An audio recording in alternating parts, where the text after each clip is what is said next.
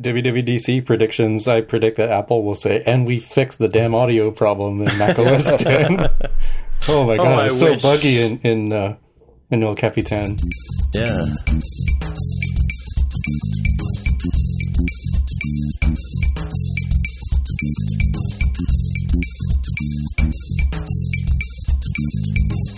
Hey everybody, welcome to episode 95 of the More Than Just Code podcast. My name is Tim Mitra and I am in Toronto, Ontario, and I'm joined once again by my co-host Aaron Vegh in Whitby, Ontario. Hi there.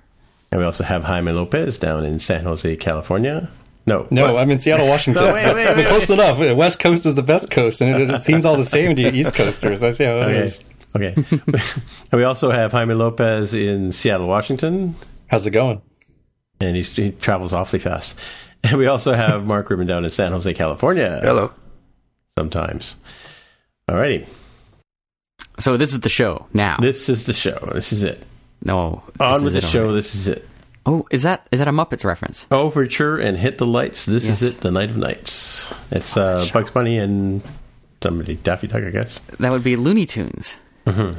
Ah, yes. Saturday Who morning forget that? cartoons. Thought I thought that was the Muppets for a minute. I always but thought it was no. O for sure and hit the lights.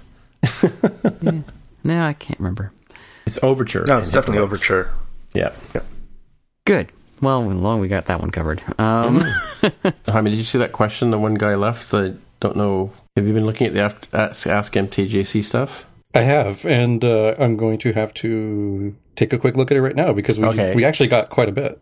Yeah, we did. We did. And, and Farley uh, and uh, I and and um, Aaron, in fact, um, talked a bit about after uh, Apple Pay, which is good because he sort of gave us some inside scoop. Right. So so the one that Farley had was about like the weirdo credit card number that you see, and and and I see that as well. I mean, it's like the last four digits, but it um yeah, at least in my experience, tends to match up on my receipt. So you know, one, two, three, four. I'm like, yeah, that's exactly what the watch shows, which is my primary method of using Apple Pay. Right. So I go to you know like Whole Foods or something and, and get the receipt. I'm like, oh, okay, that matches up. Right. Yeah, I think I was following up on what Aaron had said about when he went to add one of his cards, the uh, the I guess the, the barcode scanner reader class, whatever Apple uses there, didn't match the numbers. Like when I've scanned my cards, it matches up numbers with with what's there. Like it's kind of like when you, I don't know if you guys ever redeem those um, iTunes gift cards or stuff like that, and it scans the number and kind of displays it in that glowing type on the over top of the image. Right. That's what, you're, And- that's what you're talking about, Aaron, right? it was indeed, and so Farley was responding back with a screenshot from what appears to be an FAQ on the Royal Bank site, I guess, because that's where he works. It just says that uh, you will see that if the uh, provider is using a virtual number for the debit card in question. Oh, I see. It's right. a token virtual number to represent your your card without using the actual number. And you know that's the principle behind Apple Pay in this in the first place, right? Is Yeah. It does not ac- use your actual account numbers. It creates a per transaction number. Guess Oh, for each individual transaction. I think it's for every transaction. Yeah. yeah, see, I had thought there was a, t- a hidden token, like to represent the to identify the card, right, and and the relationship with the bank and the relationship with you, and I just thought that was sort of a hidden value that uh, wasn't really going to get exposed, right? Yeah, I, I'm not 100% on that one, but I my understanding is that it is a per transaction token created that somehow ties back to your card so it knows it's you. But if uh, an intermediary got hold of that number, they couldn't do much with it. Right. Yes, of course. Yes. Yes. I had another question from Yono Mitfeld at YonoMit on Twitter, asking if we have any advice for an experienced developer just getting into freelancing, in particular tips on finding clients. Hashtag ask MTJC. so um, that's a tough one because uh, the answer really is get to know people Yeah. for my mind.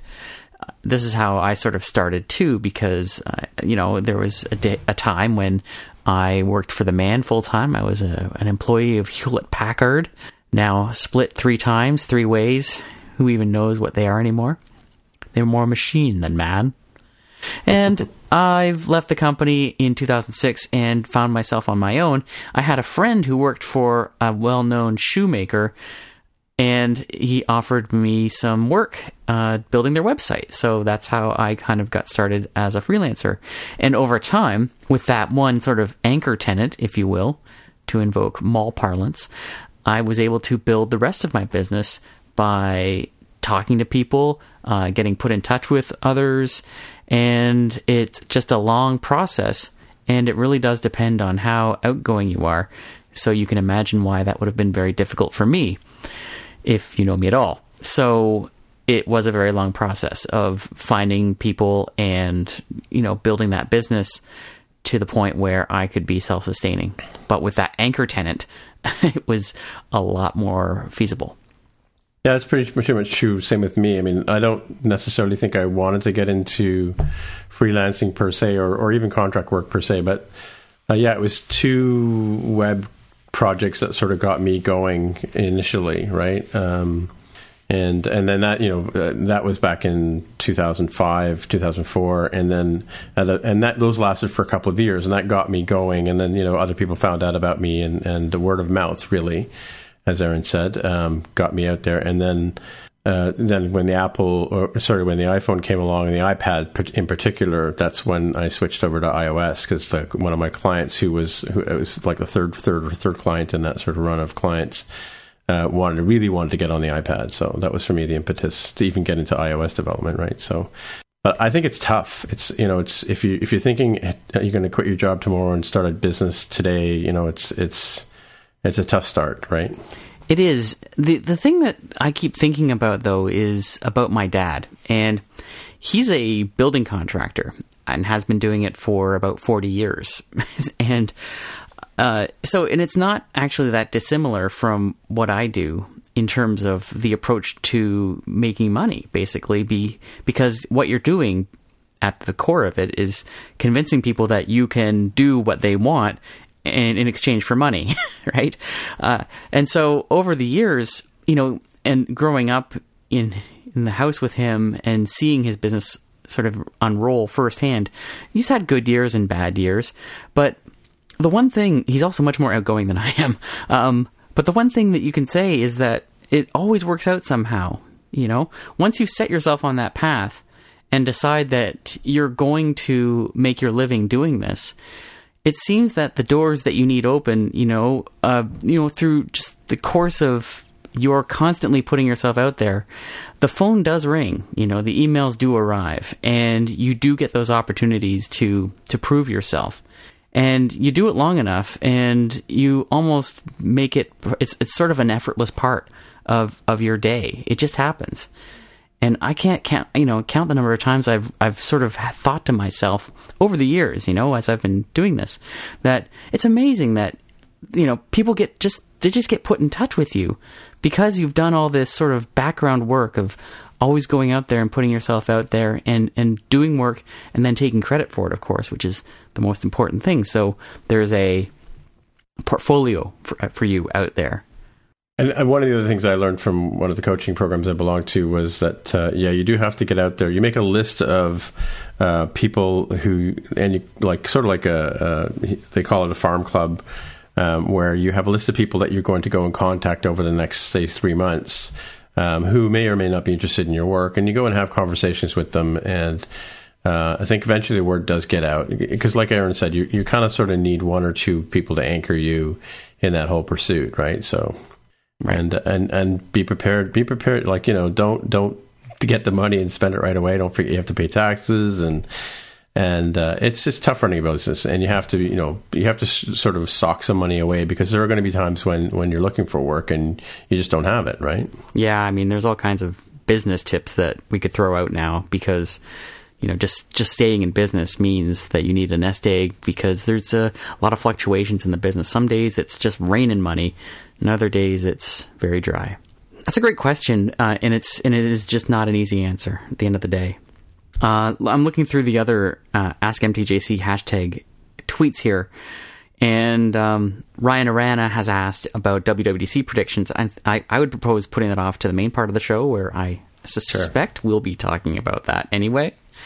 Um, Jeremiah Jessel uh, at JCubed Apps asks about Android training courses, boot mm-hmm. camps on the West Coast. I believe he lives in LA. He's an Angels of Anaheim fan, uh, which is odd, but I'll you know let him go. and uh, he'd like to know if there are any boot camps that are suitable out there. And Mark, perhaps, have you heard of anything? Uh, in terms of Android, I I, really have no idea. Uh, No I idea. I don't follow Okay. that uh, very closely, but but I'm sure there are. I would say I think the Big Nerd Ranch had a school in California, so I would check the Big Nerd Ranch website. They have a good Yeah. course. In fact, they, if you're their uh, style is you go to Atlanta or wherever the wherever the um, the campus is, and you spend five days intensively doing nothing but the the subject that you're going to learn. So they do an iOS one, they do an Objective C one, they do a Swift one. Um, I'm not sure if they do the Objective C one anymore, but the but they definitely just do Android ones, and they have an, advanced Android as well. So check out the Big Nerd Ranch for that kind of stuff. That's bignerdranch.com. Yeah, that's apparently done at the uh, Big Nerd Ranch Wests, and that's at the Asilomar Conference Center, which they claim is a little more than an hour from the San Jose airport. Yeah, that's cool. So yeah. it'd be a little drive from LA. What's the name of that conference center? Say it again. Asilomar, A S I L O M A R. Asilomar? I'm not, I don't know how that's pronounced. Never heard of it. I mean, Lessons in California Geography with Mark R- R- Rubin. Monterey County, California. Oh, Monterey. Yeah, yeah. Monterey's a real nice area. It's uh, it's on the coast. Uh, it's it is about an hour or so south, actually a little bit southwest of, of San Jose.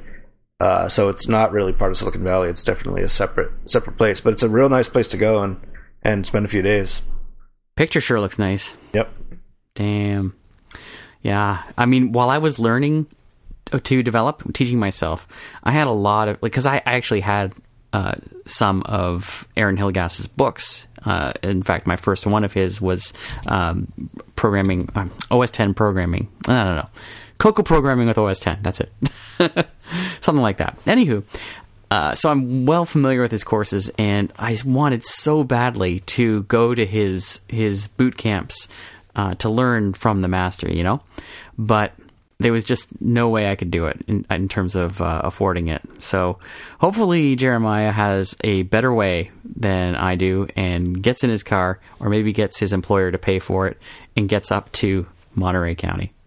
Yeah, so one of one of our listeners uh, wrote in regarding the talk we had last time about singletons versus other approaches, and uh, brought up a really really good point that the state of the of the singleton uh, may not be thread safe, even if the singleton itself is. So if the singleton is is owning objects that uh, are non-atomic, so basically any kind of Objective C type objects, then if you're talking to the singleton from multiple threads, then you really have to worry about the fact that uh, the threads might be competing for that same resource, and if you're not careful, then you can have conflicts there. So, eh, absolutely great point. Uh, so, even though there's sort of some standard approaches for making sure the singleton itself is thread safe by using a dispatch once, you also have to care about the objects that the singleton owns and take special effort to make sure that those are thread safe as well.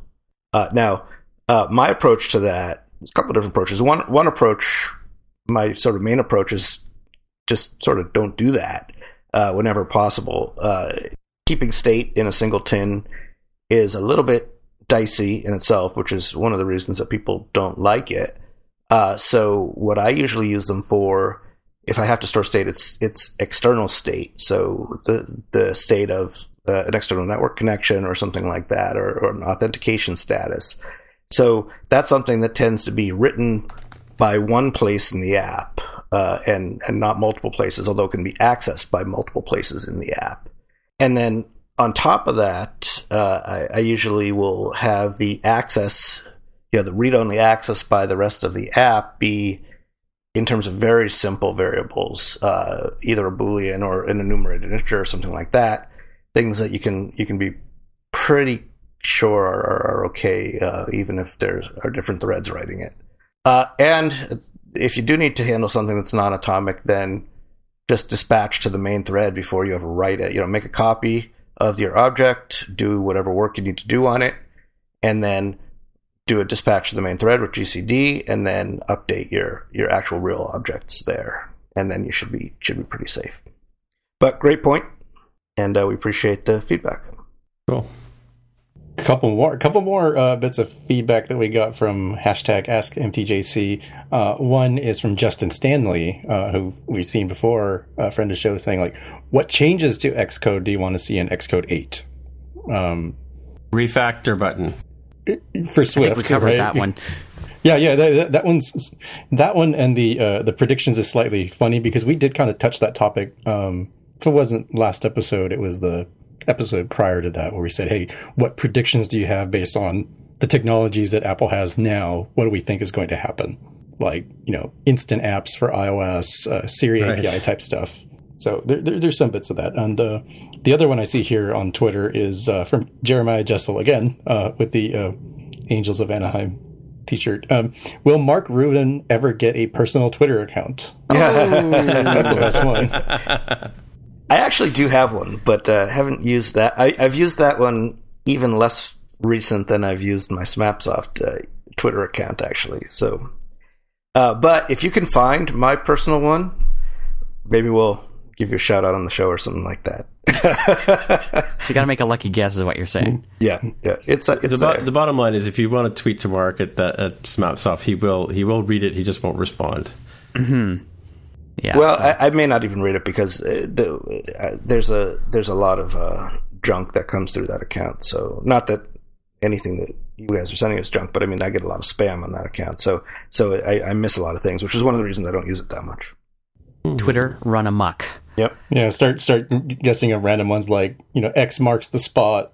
Oh, Doctor good one. Rubin, Batman and Rubin. Um, Oh man, just put yourself in Mark's head, try to figure out what, what that might be. Hmm. Um, the, the other one, the last one I just noticed here, uh, also from Jeremiah Jessup, was Have you heard of the Mobile Beat conference by VentureBeat? I have heard of it, and uh, me personally here.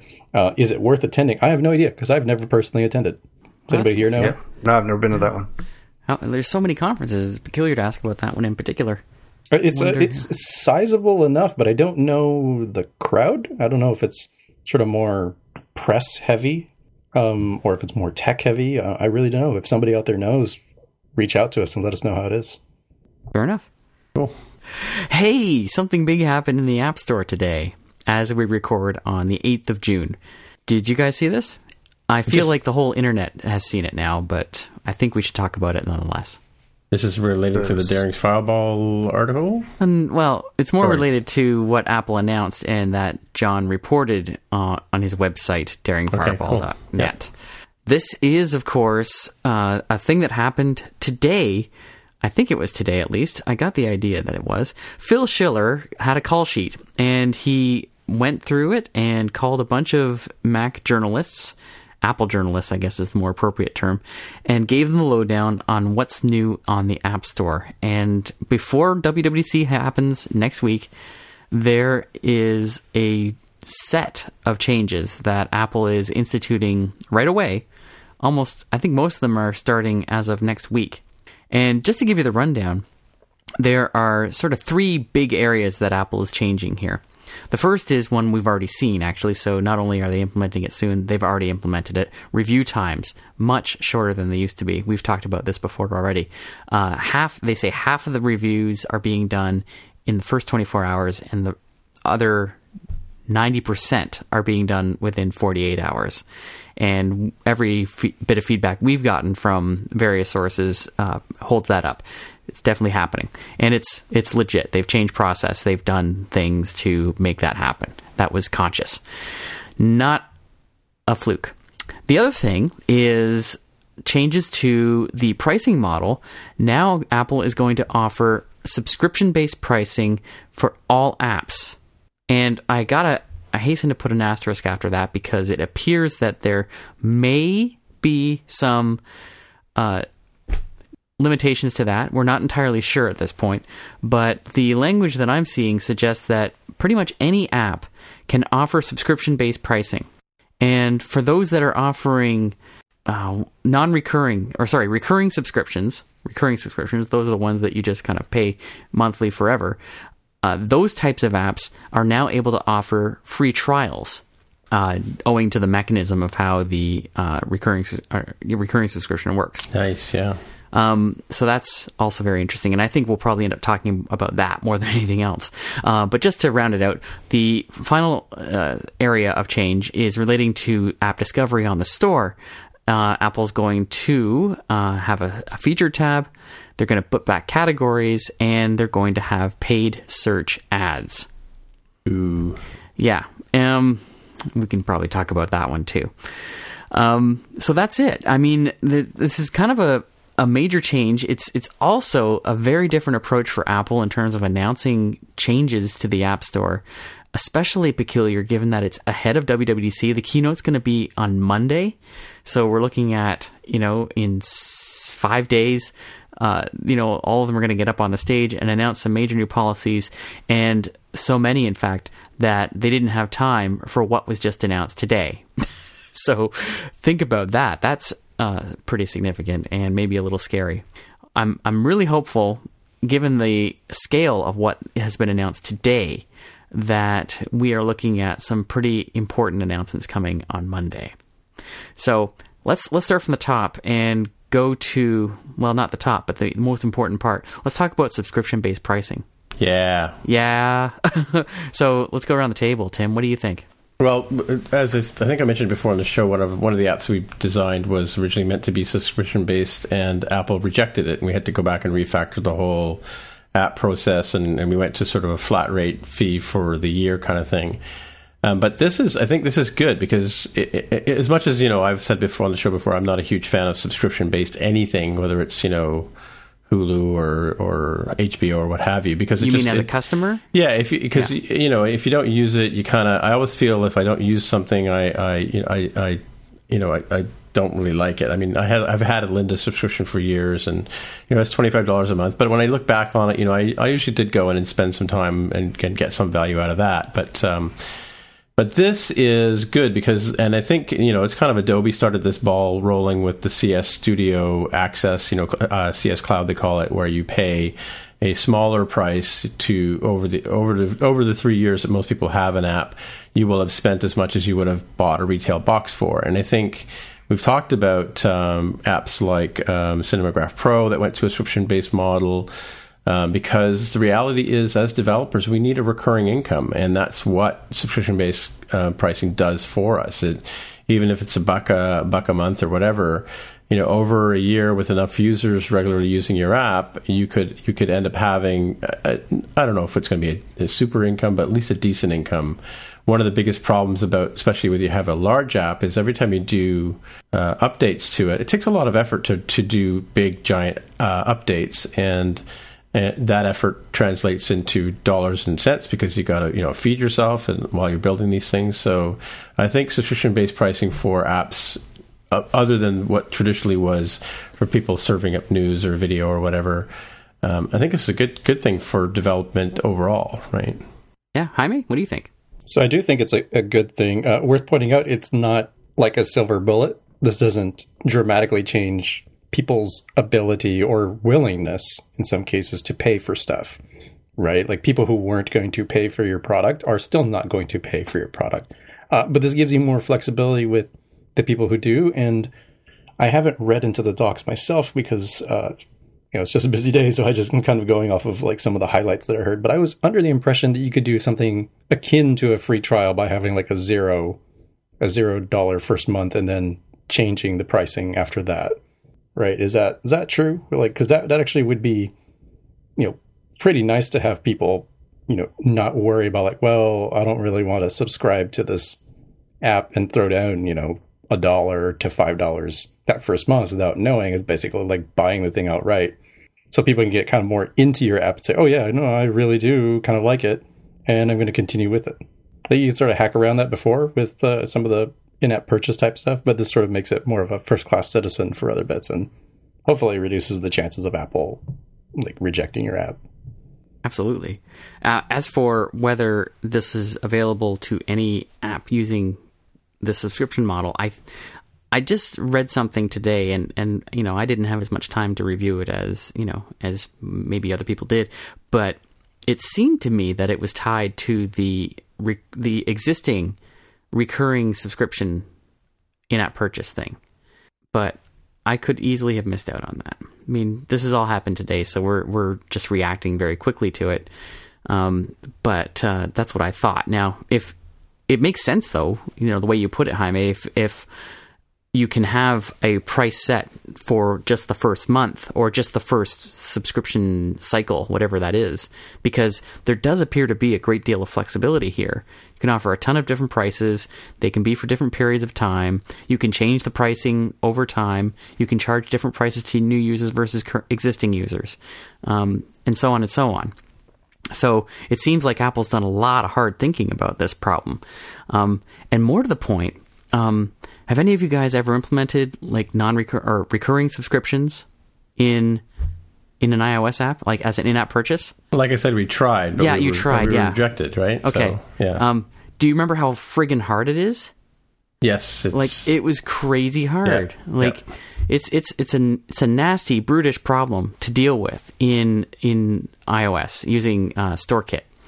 Um, and so my thinking here, and I'm not 100% sure of this, and maybe maybe someone here can, uh, you know, confirm or deny it.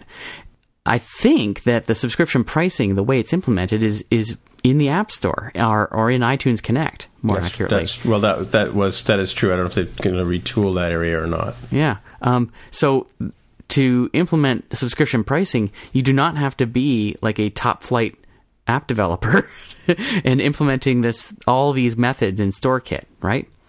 Um, in fact, it's just like flipping switches in iTunes Connect. And I'll tell you that alone, oh baby, come yeah. at me. I well, love I'm, just. I'm looking at the, the Daring Fireball article, and, and I think I, I, mentioned last week that you know my hope was that with Phil running the show, they would re- would reevaluate uh, our position as developers and in the creation of apps and the maintaining of apps. And he does say right at the top there that it's in recognition that the developers doing most of the work. And that's I think that's what the the complaint about most developers has been over the years is that it's tough to sort of rationalize. I mean, I think it was Marco actually did a, did a, a talk or did a piece on uh, why it's difficult to maintain an app over time, and and uh, because because of the, the effort that goes into it, right? And and if you if if we're in the old model where you pay for an app once and then forever you get free updates. It's crazy, right? So yeah, that makes no sense. The business doesn't make no sense. And just just to go back on what you said there, Tim, about uh, Phil Schiller talking about the developers doing most of the work. Um, the the specific point he was making there is something that we haven't mentioned yet. In the second year of subscription payments, Apple changes the ratio of what the developer earns from that subscription fee from 7030 as it is today to 8515. Oh, snap. Oh, snap. Yeah. So this is the first sign of movement that I've ever heard of from Apple on this famous 30% cut that they've always taken for subscription payments that you get after year 1. That goes to a 15% cut and you get to keep 85%. And that's why it, Schiller said it's in recognition that the developer is doing most of the work in an app that a user has used for more than a year, right? By that time, Apple's made their money. You know, they did their work in getting you that customer, you know, by their lights. And um, now you are the one that's kept them by being as good as you have been in order to keep them on for a year, right?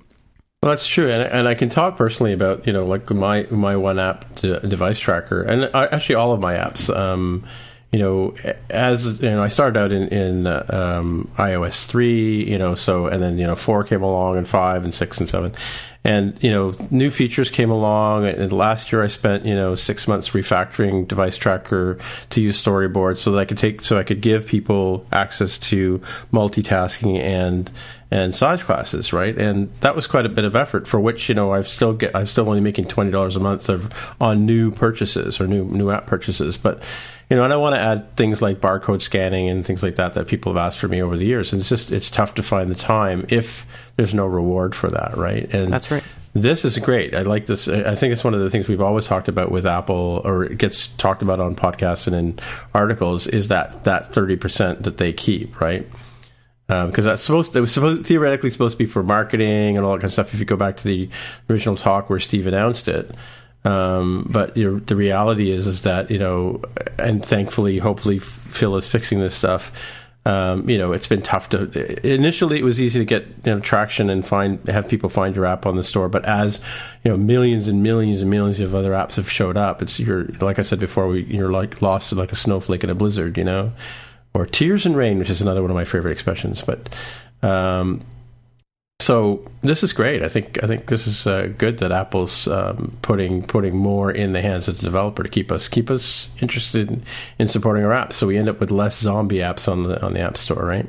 This is movement on the App Store. Abandonware, yes. We yeah. haven't seen. You know, I don't even know if the change is good or not, but I'll tell you, the change at all is very good.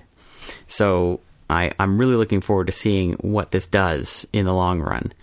I'm really um, curious about how they're going to handle old apps, and will we be able to take an app that was originally pay to, you know pay to play, you know, you pay it, pay once and and use it forever? Will we be able to convert that over into a subscription model? Yeah, you're talking about the existing this is people who existingly own your app, right? That's like, right. Yeah. yeah. So I have some apps that people originally bought for two bucks now six years ago and and uh, up to now I've had zero possibility of getting any more income out of or any more re- revenue out of the, that user for that app.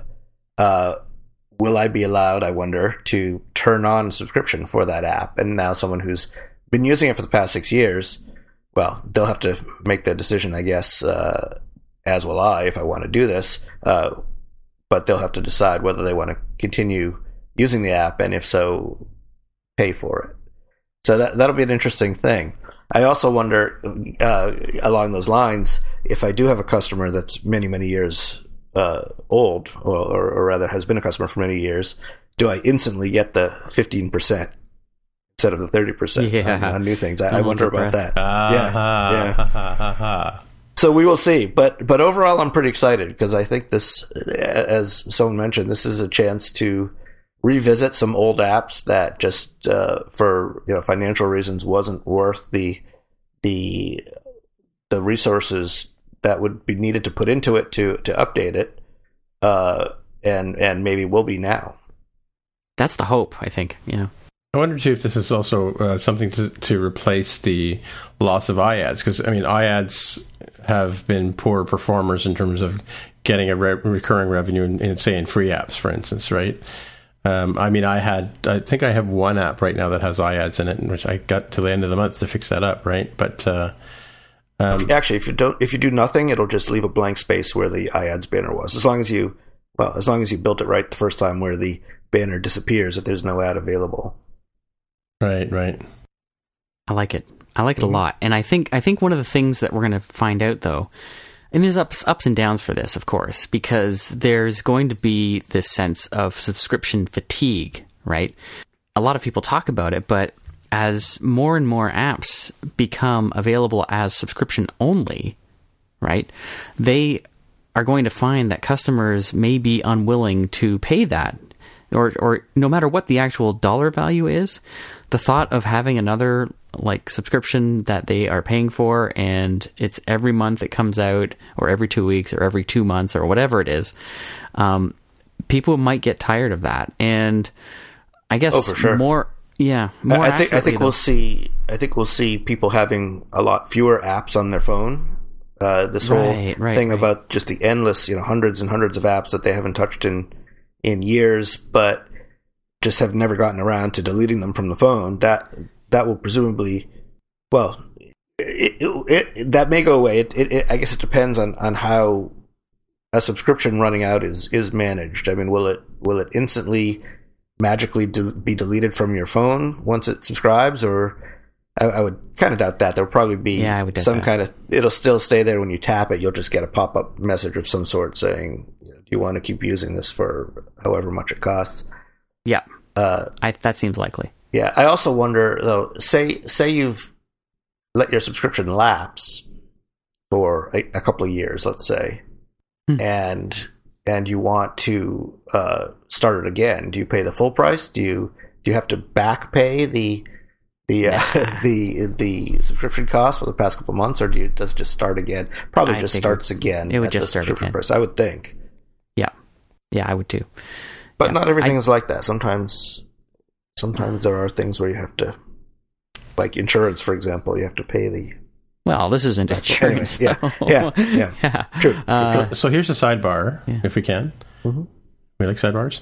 Um, did you notice that Briefs by MartianCraft went down to like ten dollars yesterday or the day before? no, did not notice that. Yeah, Briefs is a tool for you know p- prototyping apps, and you can you know design them on them. It's a Mac app. You design it, and there's a there's a player that runs on your phone. So if you're if you're doing a wireframe for a customer and that kind of stuff, you can use this to build. I think we talked. I think it was a pick on maybe by me uh, a while back, but they just uh, it was it was uh, you know it was a reasonably priced Mac app in the day. It was I can't remember the exact number, like let's say forty dollars for instance.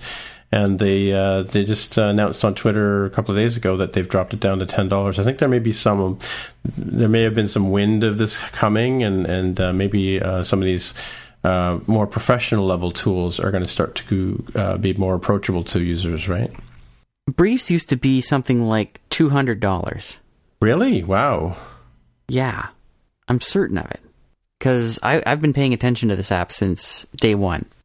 So Yeah. I am really shocked. Shocked. Well, here's Really? a here's a slightly cynical viewpoint Okay. on, on what this might be.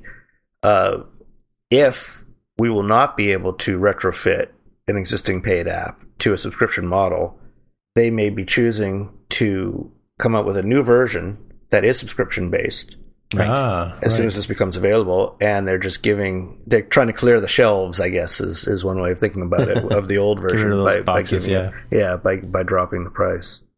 Wow, I'm I really mean, it's it's slightly that. cynical, I know, but but it's I don't think it's certainly yeah. possible. I think there's something to that. Even as you were saying that, Mark, about existing apps, I, it struck me that it seems unlikely that you could do that. I don't know. It, it's going to be a management nightmare if it if It would does be. happen. Yeah, Yeah, it would be. yeah. Yeah, I don't know. It, so just to take it back from the sidebar, though. Um, sorry, Tim, but you know, good sidebar though. Um, Thank you. was um, I think I think you're right, Mark. The- I think you threw out this comment that there will be fewer apps, right, on people's phones in in a in a sort of perfectly implemented subscription future, right? That Where say all the apps are subscription apps. If if that ever happened, if that came to pass, people would have fewer apps, right? And they would be better apps too, wouldn't they? Theoretically, they should be th- better apps because they're supported. They have they have money behind them you know, uh, Federico Viticci, the um, you know, uh, he he runs the MacStories.net site and is uh, famously uh, iPad only in his life. One of the first people ever, as far as I know, who did so. So he he keeps his eye on apps all the time. And his his position on this was that he would have fewer apps and um, he would expect them to be of better quality and you know he'd be willing to pay for for better quality apps and there really hasn't been a way to do so until today right so you could have an app developer that could you know charge a one-time $15 for their high-end professional quality app uh, but that's not enough to pay their bills and continue development, right? Uh, on the other hand, uh, if they charged, say, five dollars a month, then that that would cause them to have enough money to continue development and to do quite well, and give the application as much love as it needs to fully realize itself. You know, so that's that's really exciting, um, and I, I love the idea, like especially with you know we're in the era of the iPad Pro and this is a problem that we've spoken about in the past that the motivations for developers just not there because uh, you can't make enough money to support the ongoing development of an app. Well now with subscription prices that you really actually can uh, assuming that people are willing to pay. I mean that's going to be the huge problem of course. But if it's a good app that a lot of people need then there's this mechanism now that wasn't there before. And so i don't think we can complain about that it's it's a huge, huge improvement in the App Store. Yeah, definitely for Yeah, sure. I think so. I, I definitely think uh, the past couple of months have, have seen some real positive moves forward, and hopefully it's just the beginning. Yeah, I mean, if this is what they kept back from WWDC, I'm looking forward to seeing what they announce next week. Um, did anyone else have anything to say about this? Because I've got sort of um follow you up. you to have it. a sidebar-ish one there. Yeah, I kind of do. Uh, so today as well, and before Apple made its announcement, so this is so funny. I just can't w- help but wonder what they're thinking over there at in Sketchland. The developers of Sketch. What's the name of the company that develops Sketch? I don't even know that. Uh, Bohemian Coding. That's it. yeah. Bohemian Coding. So they and and this is going to be a follow on as well to our discussion last week uh, from the developers of Twitterrific, the Icon Factory, who instituted a tip jar in their latest version of Twitterrific for iOS, giving uh, end users a way to give them some more money and put off that decision to create a new version that would cut off all existing users but give them new new revenue, right? And so following on from that, um, Bohemian Coding today announced that they are changing the way that they license and version their very uh, popular app Sketch, which is an illustration uh, tool that a lot of designers use on the Mac. And so uh, basically, what they're doing is subscription pricing. Um, they are not in the Mac App Store. They sell just from their website. And so this is something that they can just do and they don't need Apple's permission. but they have decided to change the way that they get revenue from uh, one shot, you know, you buy it and then you keep it to a a monthly subscription fee. And let me think here. I, I'm just sort of browsing this post. Okay, they're saying it's not a subscription. What they actually are saying, let me just, you know, back up a little bit because I misstated it a bit. It's not really a subscription. What it is is a, a an annual license essentially. So when you pay the 99 US to buy Sketch, what you're getting for that is an entitlement to all the updates that they would publish for that app for one year from the time that you purchased it right? And you get to keep that version. It'll continue to work you know for as long as it continues to work you know? So you know it could be five years it could be 10 years or whenever os 10 decides to change some underlying framework and kills its ability to work um, it will continue to function. Um, however if after a year you want to pay another $99 then you get another year of updates and so, in that sense, it's not really a subscription per se. Or software support kind of thing. Yeah, it it does remind me of that. I was thinking that the term I was going to use was enterprise licensing. Exactly. Yeah. Yeah. Yeah. Um, and so it's it's kind of like the you know a year of support, as they would put it, I guess. Uh, so, and you don't really see that too often in this sort of Mac app universe, right? Um, you see it with uh, server software, for example, or or hardware. yeah, like back yes. in the image setters, you used to be able to buy like an image setter for eighty thousand dollars, and then you paid so much for support license. Yeah, shit, get two. I mean, come on, eighty thousand dollars. So yeah, I mean it's it's a really interesting and different approach. I'm I'm not sure what uh, Sketch's customers are going to think about that because um, you know they're going to have to cough up a hundred bucks a year basically. Um, you know, which for a tool, let's face it, that a lot of a lot of designers have replaced Photoshop with Sketch, um, and and consider it uh, an amazing and terrific app. I don't think paying hundred dollars a year for something that you use professionally uh, is a big ask at all. No, but, but, then, but for me, like I've been always interested in Sketch, and there's a lot of secondhand like libraries and plugins and stuff for Sketch as well. But but because I already own a Photoshop license, I never really wanted to go out and spend the the money on Sketch. But maybe that might change with this new subscription model as well, right? Because if they if they change their app to make it a bit more accessible, then maybe could people could you know try it out, you know like Yeah. the trial trial software like we've not had that before and we kind of really quickly skimmed over that with the subscription pricing right so that's kind of an interesting way to approach these things. And a lot a lot of apps i mean a lot of apps you know are like this now. I'm thinking of many of them that that have been using this kind of AppCode is another one that uh, another sort of uh, coding assisting tool that you that you could get uh, licenses for and you had to renew them every year as well so. The idea with these is that um, Twitterrific and Overcast and Sketch are all trying to solve this problem. This problem being of you know we uh, are in a world where users kind of expect to get free updates, and so we need to find an alternative way to get them to provide us with more money. And you know it's it's funny that Sketch did that today. Meanwhile, Apple is announcing tools to do just that. And so, um, it's it's amazing. it's kind of mind blowing. And oh yes, the one thing that should be noted is that unlike so many other things that Apple does on the store, uh, this these changes that we that we just talked about tonight are for all the stores. They're for the Mac App Store, the iOS App Store, the Apple TV App Store, all of them. So this is not just something for iPhone, and that is wonderful news to hear. So I'm I'm really pleased.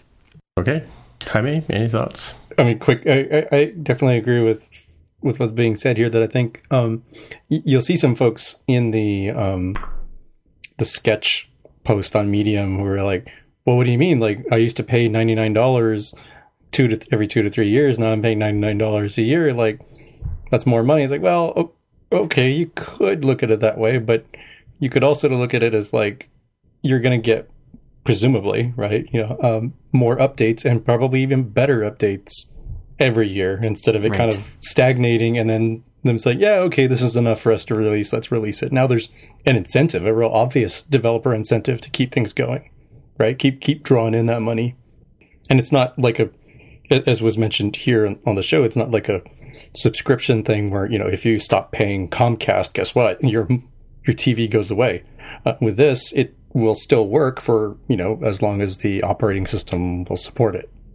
So there, there is not like a like a huge issue there. It, it is more akin to oh you you bought a new macbook pro this year. Great. You don't have to buy next year's or the year after or many many years after that until eventually it gets so old that you gotta need a new one. I think it's very very similar to that. Feels fair to me. Um uh, the other last thing i want to say on that topic is uh wow that was really bad timing for sketch. Like they just got pummeled Yeah. And, and if they just waited a day it would be like oh okay you know apple took all the the interesting heat for this and then everybody's looked at it from a different lens Yeah. Although it's worth noting that Sketch is not on the Mac App Store, so they they would not benefit from this move from Apple. Sure, but there would be the conversation about Oh, it already, sure. right? Like Totally, let, totally, let, totally. let the big dogs take the heat, and then you kind of just sneak in once it's like you know a little bit more of the the norm now for everybody. Right. Absolutely. And this may actually incentivize more people to go back onto the Mac App Store that, that are no longer there. Exactly. Exactly. Indeed. Holy fu, Batman! I know, eh? Oh my goodness. These are minor FUs, real, real quick FUs, but Well, before we go there, are we just going to gloss over the search ads? Like we mentioned Oh, yeah. it in, No, in summary right. form, but we didn't we didn't touch it at all at a, in a detailed level. Yeah. No, we should touch it. We should touch it hard. okay, hit me. Jaime, you go first. I, I I'm just so I'm a little befuddled. I'm going to be honest with you, but Jaime, you go first. Well, the, the the bits that are involved here is kind of what it sounds like. Where, as a user in the App Store or stores, presumably, when you search for something, um, you may or may not see an ad very similar to like Google's search ads, right? Or um, was it AdWords product, right? You search for, you know, trip to San Jose, and you probably saw like Travelocity or Kayak or American Airlines or something show up as a as a really big obvious ad, and then below it was the actual search results that you looked for. This is kind of like that, where there's a um, what they're calling the second price auction system, where as a developer you can say, hey, like I really want to buy the AdWord for you know Twitter client or or similar, and if somebody searches in the App Store for that, and if you won the auction, your app will be shown there in a big, like kind of like bluish kind of looking scheme, showing um, an ad, but it's it's not like the sleazy type of ads, which I think people were worried about. This is pretty much your your App Store content that it's showing, right? Like the real app icon, the real text, and everything else. Um, everything's clearly marked. Uh, it's only shown in search results it's pay for click, so you don't pay anything unless somebody or tap. You, you know, you don't pay anything unless somebody actually taps in to view your ad. Um, the the one bit I'm not 100 percent clear on, and hopefully they close the loop on this is hopefully developers will be able to see in some sort of reporting mechanism how their different campaigns are doing, and you can see, you know, oh, you know, it wasn't effective to buy Twitter client, but it was effective to buy social media or something, right? Because I think that'll be Yeah, important for I, people. I would think they would have that because uh, the other competing services, you know, Google, Facebook, uh, that kind of thing is pretty sophisticated these days. So if Apple didn't have that, it would be pretty conspicuous in its absence. I just don't see how Facebook and Twitter and any Google app is not going to be every result for, in this auction system. Like I, I don't like. I think Schiller mentioned at one point that this system is put in place to support indie developers as well. I just can't imagine how they will not be outspent by the larger companies. Am I missing something? No, I, I think you're not missing something. Um, although it, it's certainly possible that Apple could do some kind of balancing, like the other people do. Uh, it, when they when they do the au- the auctions for you know who gets that impression, uh, there is a factor in there for how often has your ad been shown. Uh, so if if somebody else's ad has a much bigger spend and therefore has been shown way way way more than yours, uh, they will sometimes bump yours up a little bit just to just to give it some exposure. So, mm-hmm. although you're right, I mean, if if their spend is a million times your spend, it's going to show up a, a, whole lot more. But hopefully, it's not a million times more. Well, they're saying uh, there's some bullet points here on the on the um, Daring Fireball um, uh, recap where it says that apps are paid for in a second price auction system, meaning that uh, a winning bid only plays just enough to, to more than the second place um, winner. So, or third place, fourth place, whatever. So it sounds like they are, they do have a balancing system or scheme in mind. So, oh no, that's just the way AdWords works, right? right. So when here's how AdWords works, and yeah. you know I I've used this system, you probably have too. Uh, but the idea is that you set a budget and you decide how you're going to spend your budget based on the keywords that you are going to uh, place your content against essentially. In the case of, of what we're looking at here the content is really just your app listing. And um, that, that's a, one of the blessings of this thing is that it's not like some third party or third site marketing thing and it's not creative that you supply. It's it's just your app listing. It's already been approved. So in this case though you provide a budget and it determines what your you know your daily spend maximum amount will be. And that's your that's your highest price for this auction that's going to happen on the fly on every on every search result load basically for that for that keyword. So if google goes in there and says yeah we want uh, every search for toronto you know to to have to show the google maps app for example um, and we're willing to pay thirty dollars per impression. Um, well, that that might be my whole spend per day, right?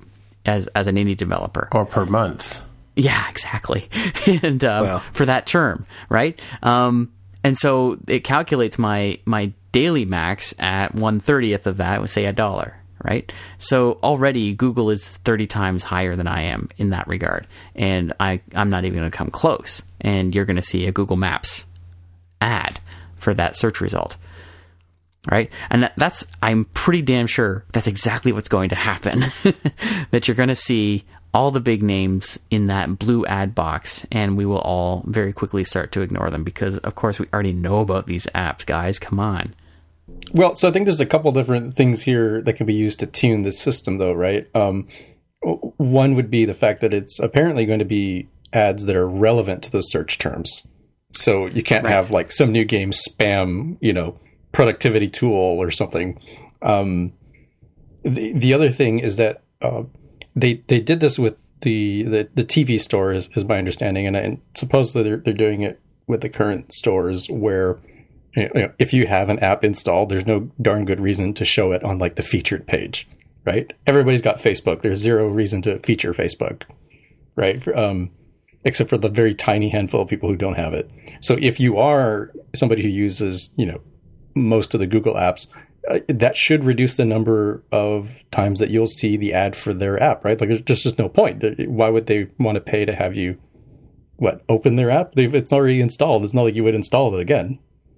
So so that'll help. And and, and sure, there's there's no doubt that um, in my conversations with folks, uh, primarily around um, Facebook's app install ads, you know, like at the like really grassroots indie level, the, the sort of budgets that people are talking about, um, having worked in a VC funded company before that, that made use of app install ads, yeah, like the amount of money that people are talking about, oh, this is my monthly budget. Like, that might be 30 seconds of our budget, right? Like Yeah. that, you're just not playing the, the, the same game there. And, and I don't think it's, you know, incumbent on Apple to make a system that would let that happen. Instead, I would think I would start looking for the optimization bits, right? Like the, the money ball technique for this, where, you know, what are the different words that are relevant to, you know, people that would want to find your app and how can you find those appropriately priced ones? Just just assume you know social networking is owned by somebody, right? Like that's not your place. It's uh, you know Toronto local meetup or something might be something that's cheaper. Who knows? My two cents. Yep. And and it will be interesting if if this is truly limited to just apps. Uh, then it, it will be a different style of marketplace than than Facebook or, or Google because those are not limited to just apps. Uh, so so you're competing in those cases against websites or or just you know whatever commercial you know brick and mortar things or any, anything that people are trying to to push in those. So it will be interesting to see what happens. Uh, another thing that's interesting that I instantly thought of is is uh, now that iAds is gone. Uh, actually, maybe not even a lot of people know about this, but but iAds, one component of iAds for a while that they were pushing was uh, was for app install ads, uh, and you could create an ad for your app, and it would show up in the in the banners in iAds, or or wouldn't show up depending on how well it did, and and and it was pretty much a complete colossal failure, I think. So, uh, oh dear. uh, but I, I do wonder if either some of the same technology is is happening is is coming here, or if if it's just uh, if it's if part of the reason iAds went away is because this was coming to replace it. That that may be a more likely possibility, uh, or if it's just completely separate and independent, and Apple just responding to what the rest of the industry is doing. Well, have you guys ever run any iAds in your any of your apps? Yes. And how did you find the performance? Well, it's interesting. Uh, the CPMs, or, or actually the, the CPCs, I guess, were more relevant, were much better than AdWords or AdMob, I guess it was at the time. Uh, however, the volume of ads from AdMob was way higher. So, in other words, you'd you'd get more. So, uh, let me let me explain a little bit more what I'm talking about. So, I didn't only use iAds. I used a combination of iAds and, I, and AdMob, and just you know checking to see which one had an ad to show at any given time, and and because uh, they they don't have 100% fill rates at least when I was doing it, not uh, kind of not not even that close to 100%, but but that depends on a lot of factors. So so I found that uh, the when someone actually did click an, an iAd ad, it did pay a lot better than clicking one AdMob ad but you saw a lot more AdMob ads, so it was kind of a wash there. Yeah, but did, so I know a couple of developers who get hundreds of dollars a month on, on ads or iAds, and they were till Yeah. recently. Right, right. Uh, is that the kind of thing you? I mean, I I made pennies on, on the ads that I've ever run. Same with same with Google Ads and AdWords. AdWords are more successful, but Yeah, uh, I've had a Google Google AdWords account forever, and I I don't think I've ever even seen a check. It's so small. Ah, yeah. So yeah, so the the apps that I ran iAds in were not my higher running ads, so I didn't have a uh, sorry apps, so I didn't have a huge amount of volume. But I, uh, you know, I, I did okay. I mean, I made, you know, uh, I don't think I made hundreds of dollars every month, but I made probably, you know, tens of dollars per month, and you know, that's by okay. You know, that's that's all in the grand scheme of Great, things. That's actually, nothing. that's but, amazing. but compared to other compared to what I saw, yeah, yeah, exactly. Yeah, yeah, yeah. These, but these were not high volume apps. I, I could see if you had a, an app with with you know a million users a day, uh, then obviously, yeah, it's it's it could be very lucrative. Sure. yeah, it's interesting. Yeah, cool. Yeah, yeah. Okay, so Jaime, why don't you tell us about this um, WWDC family uh, link you put in here? Right. So this is something that is organized by Felix Krause. You might remember his name from uh, Fastlane, the multi multi-talented tools that will handle certs and uploading to the App Store and taking screenshots and all sorts of things. Now owned by uh, Twitter, but an open source project. And in the case, WWDC.family is um, is an app right built and maintained by Line Um, and it, I guess it's like a group within uh, the Line.here app. Think of it like um, Foursquare back in the day, where you could sort of like share your location, check into place, sort of thing. And this idea is like, well, let's make it easier for people who like want to find out you know, where are all the WWDC people at, right? So, uh, of course, during the sessions, it, it, obviously people are going to be there in like the Moscone area and the Graham Center area. Um, but there's all sorts of parties and stuff going on, and then some people just sort of break off from the group and say, hey, you know, I don't really feel like eating the um, not so great sandwich boxes um, during lunchtime. Uh, let's go out to the Metropolitan, or let's go to all these other places and that's more or less what it is, right? You you, you don't have to join this. Um, apparently, there's ways to uh, see where everybody else is located without actually sharing your own location if you're you know concerned about privacy and and, and whatnot. Um, just another way to get the news out, right? There's probably Slack groups growing up. Uh, there's the WWDC uh, Parties app, and all sorts of different ways to get out there and connect with your colleagues. Cool. So, wait, you didn't like the box lunches at WWDC? They they vary from uh, mediocre to not good at all in my experience. wow. I wonder Yeah. if they were the ones like at the Apple TV Tech Talks that we were at last fall, where they were They were- awesome. oh, really? Whoa! Apparently Toronto got something great because they were um, indistinguishable in Seattle from the Moscone type of stuff. Hmm. Like I think they had them shipped in or something. Like I, you would think they would just use like a local provider. I think. I Yeah. think they got a warehouse somewhere. For were were they in were they in boxes or bags? boxes? Okay, ours came in brown paper bags. Do you remember that, Tim? Yeah, vaguely, vaguely, yeah. Yeah. Do you remember liking them? Well, I can tell you. Let me go back to the WWDC. All right, more important things, yes. Well, no, I mean, I mean, because yeah, you know, I went there for five years in a row, and it was always like Jaime said, it was always the same thing. It was sort of a, a wrap, uh, like a fajita wrap uh, sandwich. You know, either chicken or turkey and vegetarian, that kind of stuff, and they were generally pretty good. The desserts were nothing to write home to mom about, but but the, they had these awesome smoothies the first couple of years I went, and then they then you had to really look for the fridge that had the smoothies smoothies in it. But uh, I didn't find that you know, considering I was there for the day and I was planning on not going anywhere else but to a, like a uh, sometimes even a lunch and learn, right? Because they had the great lunchtime talks at WWC. So I mean, I don't know if it's gone downhill since then. I may, you know, who knows? Well, when when was the last time you went? Uh, Let- let's use that as a- 2014, 2014. Okay, yeah. So by 2012, they were already start, which is the the year that I went, and then I went in 2015. Um, I, I think I may have been eating a 2012 sandwich in 2015. Like, I, I don't really know. Oh man. Well, Oh, guys, all I can snap. say is you're not there for the food, and when you're in San Francisco, there's some of the best food in the world. You just need to walk a little bit, so you know, it, no complaining about the food. Yeah, that's true. That's true. And yeah, the place is open quite late too, as well in San Francisco. Yep. Yep.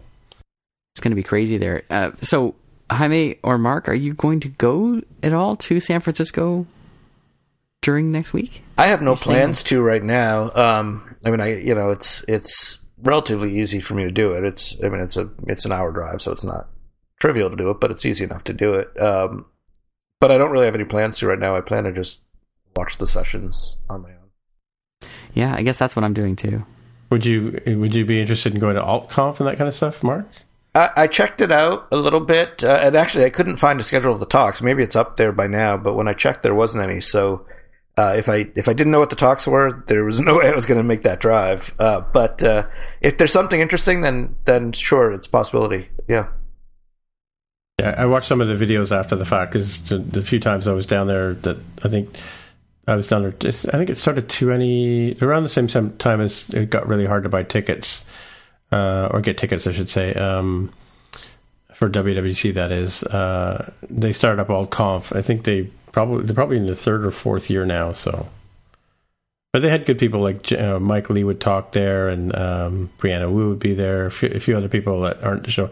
I'm pretty sure our co-hosts or sometimes co-host Greg Greg Hale will be lurking around, looking to take selfies of people. If you want to hit him up, and you know, tell Okay, actually, the, the schedule is up now for AltConf. It wasn't last time I checked, but it is there now. At altconf.com slash schedule. Pretty simple. cool. Do you want to talk about what we're hoping to see next week at the conference in terms of announcements? Yeah, we could talk about it. I, heard uh, from uh, I didn't see the post, but apparently Rene Ritchie heard from somebody, you know, on the high that there was going to be no new hardware announced at, the, at WWDC. Yeah, I I think that does appear to be the consensus, Mm-hmm. which would be sad.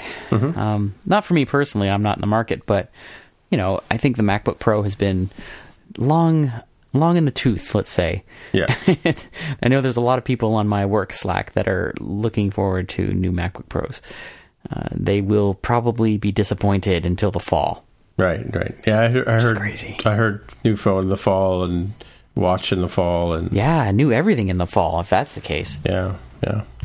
yeah, it's going to be lots of hardware being purchased. a lot of waiting lists to be on. Well, if I had to get my crystal ball out for next week, I'd say that they're probably going to do some more advancements on the game kit framework. So, gameplay kit, I think it's called, right?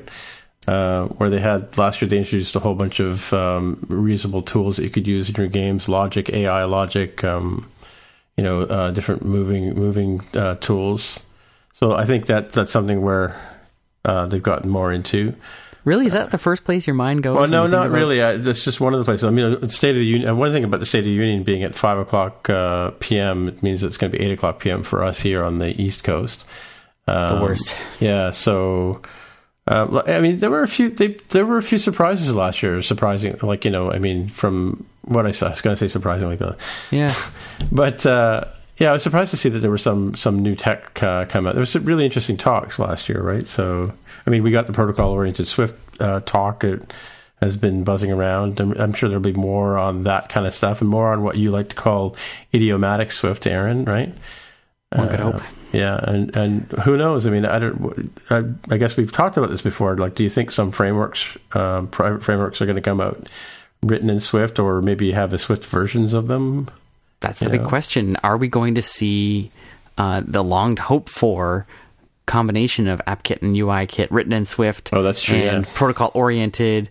Uh, is that going to happen? Uh, is it too soon? It might be.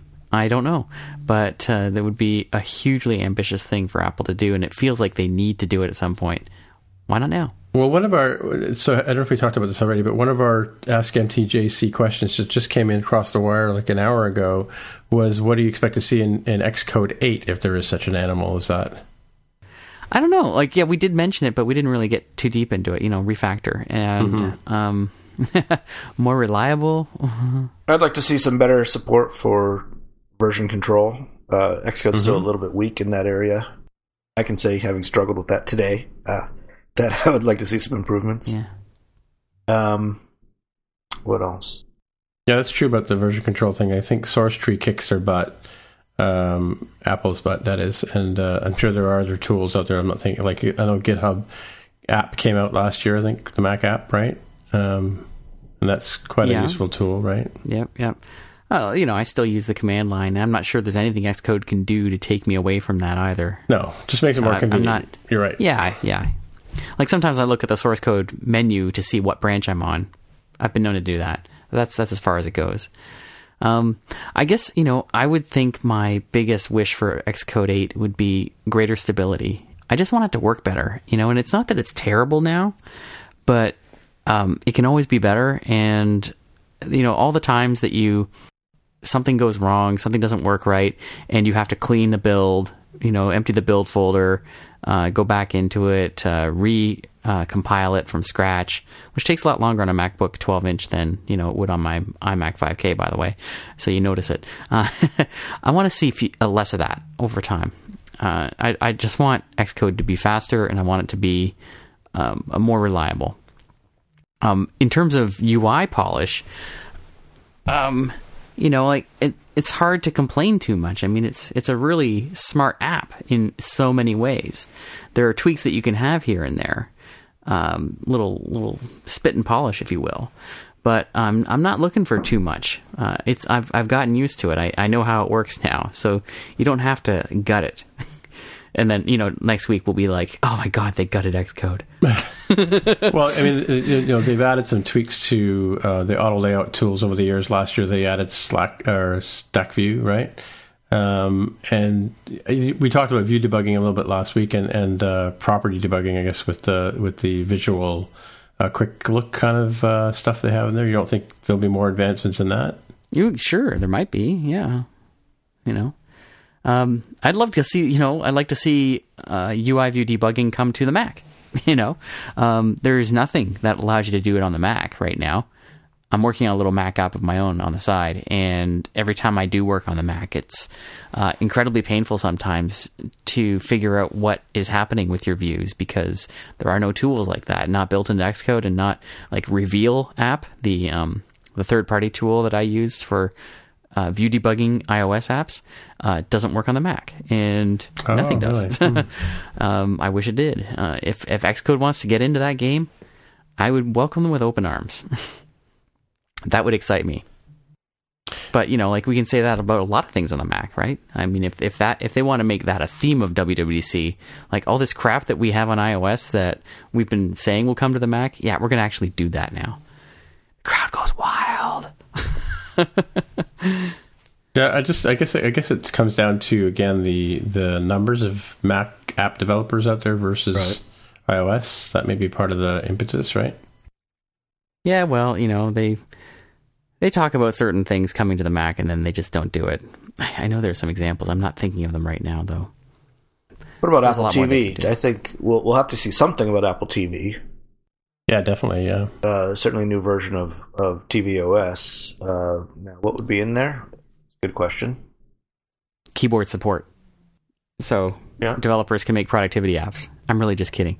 Um I don't know. I'll toss in one that, that I think is uh, maybe you know fairly realistic for for tvOS and, and actually something that I took Apple to task for for the design. I I would like it to be where um, you can require an actual controller Yeah. for the apps, right? I mean, come on, guys. I, I think I, I, I'm repeating the same thing for whatever episode that was. It's like, you know, it's not good enough to have to have oh everything is usable with the TV remote because Apple has decided that it didn't want to spend the engineering resources to have a filter out this app or show a warning like, hey, it looks like you don't have a, a you know compatible controller associated with this device. You can't or shouldn't go forward. I think that would be great because what you end up with is just you know uh, the the casual games and and none of the you know more than just a casual game aspect in in the app store you can't have anything that would approach with like um forget even steam but just any of like you know xbox playstation uh, even nintendo 3ds type games are just impossible to do on the app store for uh, T- the tvos I mean, I think a couple of weeks ago you mentioned that virtual reality could be a big theme at WWDC. What about virtual reality for Apple TV? So have some really immersive uh, on you know on the big screen apps where you could where you could go shopping by walking around in a mall and pick up things and look at things or or things like that. Yeah, that might be well timed because Getty Images just launched a VR group that's going to have a lot of stock stuff.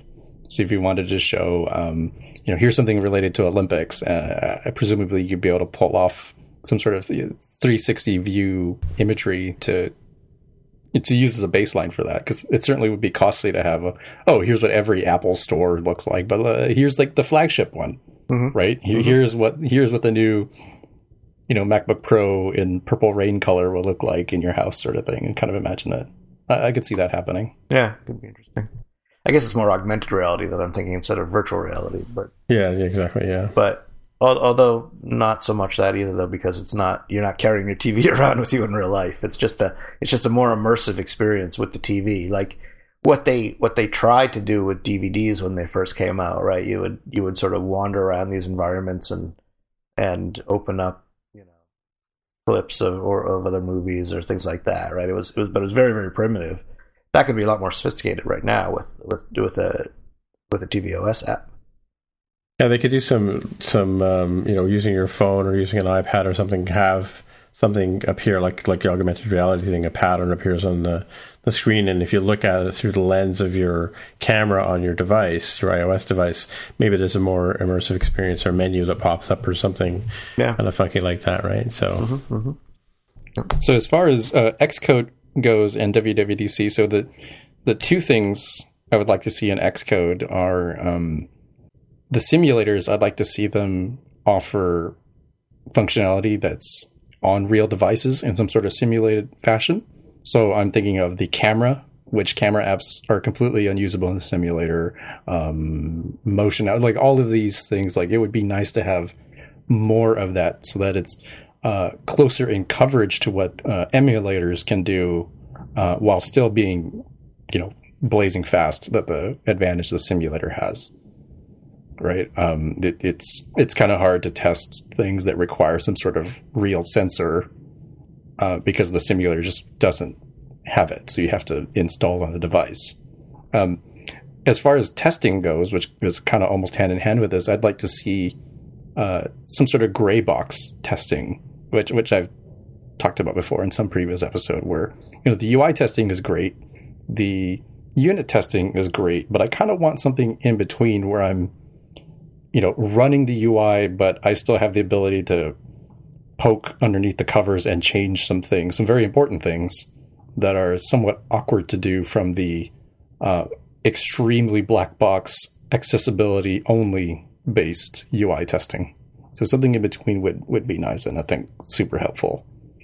Uh, as far as other things going for, for WWDC more in general, I think Siri API is almost a lock. I mean, it, it sounds like it's it's almost a sure thing. We've seen everything except like you know a leak of source code or something. Um, the the one that I think is a little bit more fanciful, uh, fanciful, but I would like to also see is uh, some sort of uh, functional reactive programming support in uh, hmm. well iOS or macOS. I mean, iOS probably would get it first if anything, uh, just because I I think it's interesting as a, a methodology for developing UI. Um, however, um, I'm not really sold on the idea of jumping whole hog into a third party dependency like Reactive Cocoa or uh, Reactive Swift or other bits. Like it's just too painful if you pick the wrong one, right? God, and nice. having official support would be nice, especially because we were already talking about you know it would be nice if uh, AppKit and UIKit were updated to be uh, somewhat more modern and maybe even more flexible in the way that they handle things. Wow. Speaking of officially supported things, I would love to see an officially supported solution for deep linking through app install from Apple, mm. uh, which is something that you know, we wanted for years, and it's it's now finally doable with uh, Safari web controllers and and and that that uh, that technology. But right now, there's there's sort of a, a bunch of third party solutions which are still a little bit you know black magic to get working, and sometimes they work, sometimes they don't work. Uh, having an official uh, an official solution from Apple would be fantastic. So, for, for anyone who doesn't know what I'm talking about, uh, the the problem is that say you want to uh, have someone install your app from a website or a, or a push notification, or not a push, but an SMS or something like that. So by by tapping a link, but you can do that right now uh, by having it direct you to the app store, and, and then you just install from the app store, and then you can run the app by hitting open. But until recently, there was no solution for tacking some parameters onto the end of that link and having the app, when it runs, use those parameters to take you to a specific point in your app. You know, for example, if you want to customize it for where it came from, say say it's a shopping app and and the link was you know you you were searching for shoes and and you want to take the person directly to the place in your app that has all the shoes then you can have a parameter in your in your link, and that's called deep linking, where the app can use that parameter. But getting it through the app store into the install process was always a, a tough thing, and there were all sorts of tricks, but they were tricks. Now with universal links and and uh, and Safari web controllers, there's there's some really good solutions for doing that. But as I said, there's no official solution offered by Apple, and that would be a really really nice thing. Anyone who's doing e-commerce kind of apps benefits. Yeah, that's natural. And of course, the usual things that we've spoken about before. Um, you know, we're looking for some new thinking, I think, on WatchOS 3, um, moving away from the app model we've talked about in the previous shows. Uh, also, we've talked about rethinking iPad OS, or at the very least, making it more distinct from the iPhone and uh, more more like a computer, if you want to put it that way, uh, with better file support, more robust multitasking, um, connectivity, et cetera, et cetera, et cetera. Um, so we're just, I just personally, I'm looking for signs that Apple is is still going to be very serious about this, uh, about the iPad in particular, and uh, secondarily about the watch. Okay, let's go around the table like we usually do and see if anybody has a pick. And uh, oh, wait a minute, Jaime only has one pick this week. Woohoo! Yeah. What um, is up with that? Well, it, it's so hard to do picks so close to WWDC because the last thing you want is to have a pick that, like, oh, wow, you should use this. And oh, look, it's completely pointless and obsolete two days later. Um, hey, this is not a bad thing. this is fine.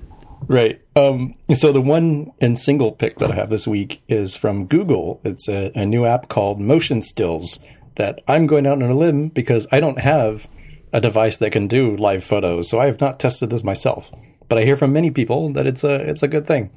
And so it's used to create not only animated GIFs from your live photos that are shareable with you know folks who may not be fortunate enough to have uh, live photo capabilities, such as myself, um, but it also does that hyperlapse style stabilization as well, right? So the the link that we'll have in the show notes here is from Google's research blog, where they show how they um, do that same analysis of motion and cropping effect to give you a hey, like this was shaky cam view, and now they've made it into a nice, smoothed out, very clean experience.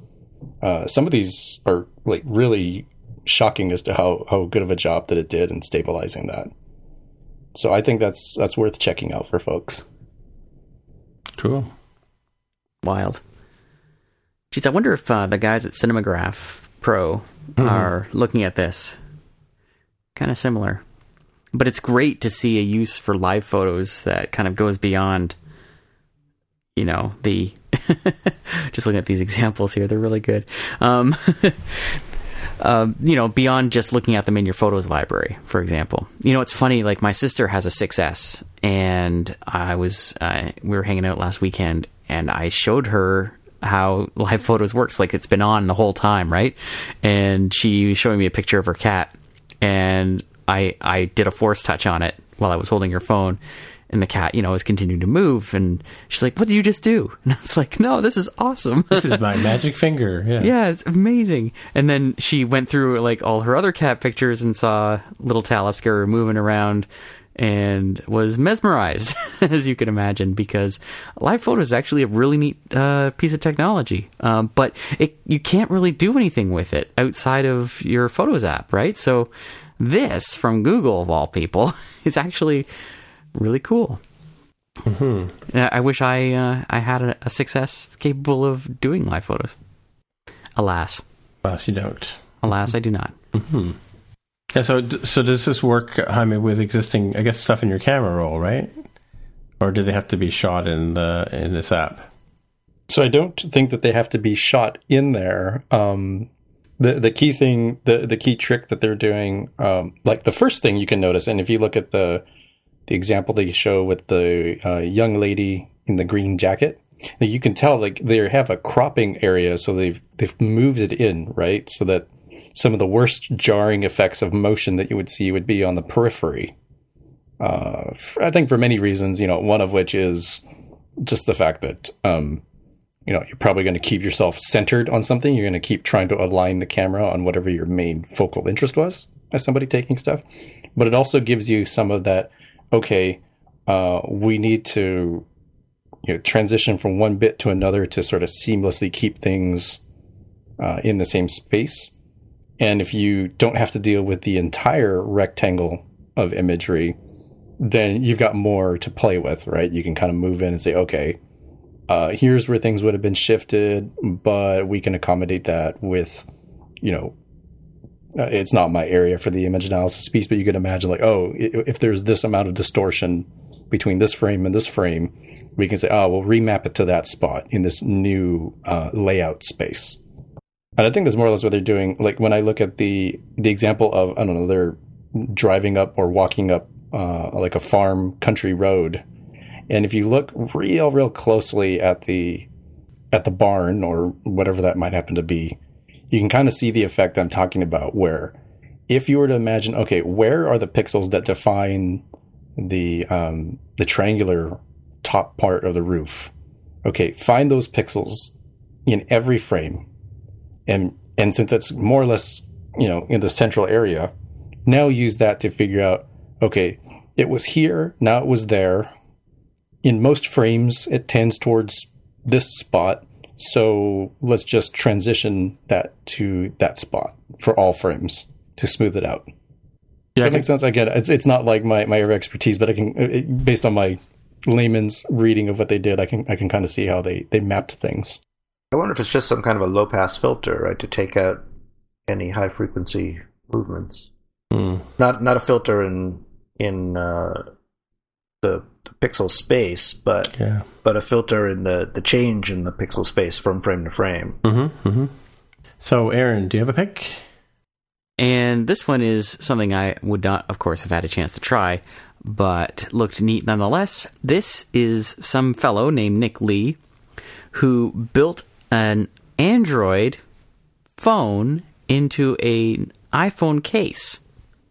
Are you with me so far? Yeah. So it's basically an Android um, system on a chip, on a on a board, embedded in a case with a lightning cable on it. And then on the iPhone, you have an app which can display the system that's running on the Android chip. And so what you have then is an iPhone that can run Android.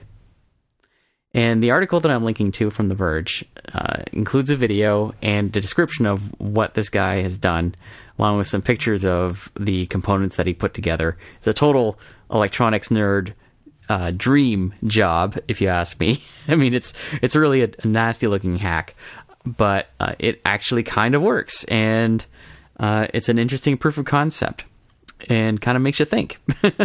um, so check it out, uh, read the article and watch the video, and you can kind of get a nice laugh out of the idea of of an Android phone running inside of an app on an iPhone. And he's got the 3D printed case. It looks like. Um, yeah. Okay, so this is an actual phone that he put in the bottom case, or yeah. Well, basically anybody can get like an ARM CPU on a system on a chip and on a board and wired up with a lightning cable, right? Like Android is open. right, right. We used to mock them for it, but no, really, it's open. So you can do this. You can get the Android open source project and you can compile it and, you know, run it on, uh, you know, a, an ARM chip and uh, do something like this. You could never go the other way, of course, because, you know, Apple's There's walled reasons. garden. Yep. Oh, the worst. So, kind of cool. Yeah, interesting idea. Hmm. Cool. Um, my well, I can I do my two picks or just one? How many? I, I only see one I- pick from you. two. Oh no, I see two. two, There, there's you've two. spaced them apart. You can do Yep. one for me, Tim. All right, I'll do one for you. Okay. Okay. So, uh, in, in honor of Mark not having a pick, I'm going to do two. So, uh, my first pick was was a picture I tweeted um, a couple of weeks ago, and I have to give Carol two kudos for this. She's always looking for things to play with uh, with our various grandchildren, and we bought an Osmo system about six months ago, and I, th- I think I used this as a pick on my on the show.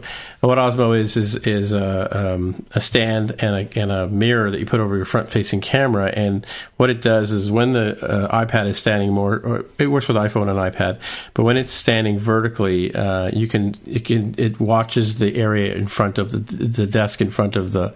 Uh, the iOS device, and so they have these games and stuff you can play. But its latest one they've added here is um, they've added a thing called uh, Osmo Coding, and um, you get little um, programming bits, and it's sort of it's to teach kids how to program using uh, various steps. So you have like a a, a run uh, um, method, and you have an arrow that you can set the direction, and you can also have a count which sets like take five steps to the left, for instance, or five steps to the right. And there's a game that comes with it, and I, I've got a vine I made of it. I'll put that up in the show notes. But um, you, uh, so you, you you put these things together, and there's like a little play button or run button, if you will, and it runs through the program um, and plays out what the kids have put together in their little their little method or whatever you want to call it function. Um, and so there's a game that comes with, and, and it's like a little character, and you have to teach him how and go and get these berries that he has to pick up. And it's very similar to like you know uh, any kind of one of those uh, tool uh, games where you have to move, you know, in these little grid grid universes, right? And so you know, you tell the little guy to go five steps to the right, he and he hops five steps to the right until he hits a tree or something like that. Um, and it's a really interesting, fun way to sort of learn coding, learn the concepts of coding, I guess is the best way to say that, and uh, with these uh, fun tools. And so Carol bought that and it just showed up one day, and I tweeted a picture of it when I saw it. And so we were playing with it this weekend. Um, it does say on the box, Aaron, that it supports iPhone, iPad, and iPad Pro. However, it doesn't say on the box it doesn't support the iPad Pro 12 inch uh, device that I have. So we had to kind of, you know, we put it in the stand, and we kind of had to. I have a stand to hold my for the in the kitchen where I can prop up a an iPad for cooking. So I used that, and I kind of we kind of played around with it until we figured out it has to be pretty much vertical. So it does support the iPad Pro 7, 12.7. Is it 12.7, 12.9? Here's the way I think of it: twelve point nine down to nine point seven. So nine and oh, nine. Thank you. Yeah. Very Okay, so so 12 supports a 12.9 device, but with a little bit of modifications. And of course, as the kids were playing with the uh, with the devi- uh, with the game, I'm looking at it going, I wonder, I'm just you know, almost ready to grab the iPad if it started tipping over, right? Because that's kind of an expensive tool to to break uh, playing this game. But it's kind of cool. So if you're interested in in teaching kids how to code. Uh, and I've, I've, got a link to the video uh, on the site, which uh, shows a, a brother and sister sort of playing with the game and how it works. It's kind of fun. Um, yeah, it kind of stick. Yeah, I'm looking at the website now. It kind of sticks into the stand there. Yeah, I can yeah. I can see a an overly rambunctious kid kind of poking it in just the right way to yeah, crack yeah. that screen, you know, because of the torque. Well, it's not so much that. I mean, the uh, the the stand itself, the white stand, has it's it's molded plastic, so your device kind of sits in it pretty firmly, mm. and they don't really have to touch the iPad other than to start the game. And and uh, there's an account that you have to log in with, but you, you know you have to activate the software, which sounds kind of weird to me. If you don't have the tool, the box of uh, the kit, you really can't do much with the apps anyway.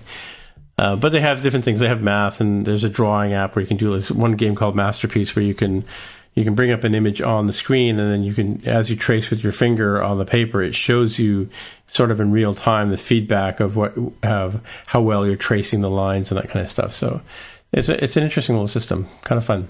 Hmm. but uh, yeah my second pick was uh, something I've been interested in doing, and this is maybe for some of the developers who've talked about this. In fact, I think Aaron at one point said, I would really look, like to learn how to make an iOS framework. Well, there's a quick little tutorial by uh, my buddy over at uh, raywenderlich.com, Mike Katz. Um, and I apologize. I think he's in the New York area, and um, he uh, works for a software company. And but so so I am also interested in building frameworks, and and uh, so it's a quick little tutorial. Probably takes you know an hour to go through at most. Um, but it's got this uh, uh, app where you know they've got a, a the, you know the rings like in the activity um, app on the iPhone. Uh, he's sort of taken that piece and dis- and uh, using the analogy that you, perhaps that could be re- that that circle uh, graphic could be used in another app. So taking the code that builds that and the assets that build that, put into a framework um, and then re- so and replace the existing code in your app with a framework of your own design that you could then plug into other apps. And he shows how to, you know, extract the software that you want to put into uh, classes and and resources that you want to put into your framework, how to remove it from the actual app, and then how to add it back in as a framework. And the last part of the tutorial, which I think is kind of cool if you're eh, going down that way, is to uh, put it into a CocoaPod and and then the very final piece he shows you how to uh, uh, upload that CocoaPod to GitHub if you want to share it with other people to have them use your framework. So interesting little quick little uh, tutorial on uh, creating and distributing I- iOS frameworks. Yeah, that's that's great because um, I mean it's woefully mistimed for me because I I kind of had to you know juggle my way through these bumble my way might be a better way of putting it uh, through some of this. So it would definitely would have been nice to to handle um, to have somebody like step you through like oh here's what you do and oh here's why this is a problem. Here's how you go fix it. But i just sort of had to do a lot of a lot of research and a lot of looking around for disparate information. Yeah so this the, is great. the apple documentation on this stuff is is uh, a little bit lean i would say. Yeah this, and i would point is great. Yep. Right. And and I would point people down to the um, one of the discussion items about fat frameworks.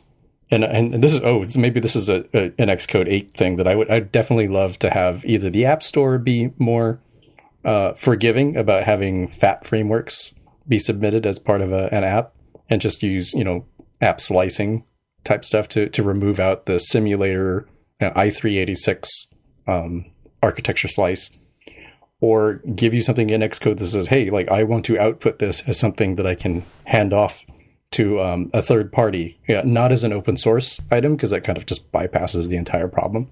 But like, hey, I would really love to have this dynamic framework that I can distribute to other third parties that they can, you know, they can run in the simulator and they can run on device and they can have it be submittable to the App Store without having to do on both ends where you have to build for the different architectures. So build for like simulator and build for real architectures and then lipo that sucker together. And then on the flip side, when you want to submit to the App Store, strip out all of the simulator architecture. That's just mm. unnecessary for developers to have to, to deal yeah. with. And, and I've not tried the example here that they showed, but it, it gives me a lot of hints when I inevitably have to go down that route. That actually raises an interesting point, having about about WWDC. So last year they, they spent a lot of time talking about app thinning and, and bitcode and things mm-hmm. like that. And and then it seems to me that everything kind of got quiet regarding that stuff for a while. Uh, maybe there's just nothing nothing to talk about, but but you didn't hear about a lot of people supporting this in their apps, and a lot of third party libraries supporting this. Uh, so so I wonder what the next evolution of that is going to be. Are they going to talk about something along the lines of what you just said uh, to make it easier for us uh, at WWDC? That would be pretty interesting. Yeah, I heard said uh, saw something on online today, maybe a tweet saying that uh, Bitcode is sort of an opt-out technology. Because uh, um, many people I've talked to are just you know uh, adding the opt-out um, in their IP info plist file to to mm-hmm. avoid mm-hmm. that because it's a requirement now, right? To use it. I'm confused by the statement. So if if if it's an opt-outable thing, then it's not a requirement. It's not a requirement. Well, right? yeah, right. Yeah. But but but I think the the the point that I would take from it is that it it feels like the sort of thing that will become a requirement to the future. Yeah, sure. what, I, what I meant by that is if you go if you go to if you don't go and uncheck it and you submit your app to the app store, either the verification or the submission itself will will reject it because it'll look for instances of bitcode if you haven't used it, and it'll and you'll get a rejection. So that's what. Sure, it's a, it's a, it's a soft one where they've they've signed you up for the marketing newsletters yeah, as well, right? Yeah, you got to make right, sure right. you uncheck that sucker. Yeah, yeah, exactly. Yeah, and I actually kind of wonder what will happen with this because I uh, baseless speculation here, um, but I can't be the. In fact, I know I'm not the only one who noticed that somewhere around iOS nine I don't know if it's related to App Store changes. I don't know if it's the operating system. I don't know if it's bitcode. So one of these three elements made it so that I don't have a 100% confidence that my apps will install without me having to take other measures. Um, like I know Mark Pavlidis uh, tweeted out the, the trick that I use where, oh, it didn't install. Well, let me just tap 10 times on the tab bar in the App Store right, to reset yeah. that cache. Right, and then right. just download it again. And oh, look, it magically worked. Like that's that I've never I never had to to do that before, and I, I, didn't know how to do that. So I I think something in that whole chain made something unreliable, uh, and I would look right at bitcode to think, oh, it it's some slicing thing that that got messed up. Hmm. Right? Was that it? I think we're good. Sure. Other other than the, the one question yeah. I have, well, last question, last question uh, related to, to your, your pick, the Osmo thing. Does it support subroutines? Like I don't see like an uh, obvious list of all the the things you get in the box, right? Like there's like jump, there's you know grab and all these yeah, other there's, things. There's there's uh, looping and all that kind of stuff as well. Yeah. I don't think okay. so because because what I've noticed in in the if you watch the video, the the little girl she sets up a a, a run and she plays it out and then she changes the program for the next part of the game, right? Um, so yeah, I'm not sure. But there are like you know there are jump car- jump pieces and there are run pieces and there are loop pieces and there's a ways to uh, have it stop and wait for you for input, that kind of stuff. So very basic. It's not your not your your parents' Python. Right. Okay. Thanks. Okay. All right, folks. So I Gotta guess love that- that 8-bit graphics though. Yeah. So that's it for the week, guys. Uh, have fun at WWC. And um, so, Aaron, if people want to find you on the interwebs, where would they look? Go to Twitter at Aaron Vegh, and I'll spell it this time because we had someone not able to find me. A A R O N V E G H. There you go. All right. And uh, Jaime, uh, where would people find you on the interwebs? Also on Twitter as at dev with the hair. Alrighty. And Mark? You can email me at markr at smapsoft.com. Yeah. And may- maybe there's a magic Twitter account out there somewhere too. You mean you can't remember what it was? or no comment. Okay. I'm going with I'm going with Batman and Ruben. All right. So All right, so that's it for the week and we'll say goodbye. Bye. Bye. Bye. Alrighty, and soon. If you want to find out more about the show, you can visit the More Than Just Code website at mtjc.fm. There, you can find the summary and show notes of each episode. We list links to the items we talked about on the show, as well as links to the apps on the App Store. If you like the podcast, please leave a comment on the website, and if you can, please write a review on iTunes. If you're listening on Overcast, go ahead and press that recommend button. It really helps others find out about the show. You can also follow us on Twitter. Once again, the podcast Twitter account is at mtjc underscore podcast. And if you'd like to support us, you can pledge any amount on patreon.com slash mtjc. Thanks again for listening.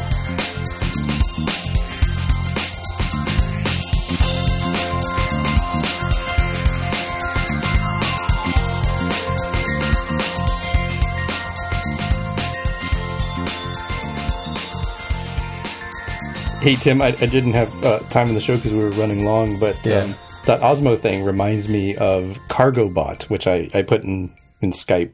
Um, it's an app for well, it's a very old app. It hasn't been updated in, since 2012, but it uses a, a very similar kind of programming metaphor, and it, it does support subroutines. Uh, you know, only a handful of them.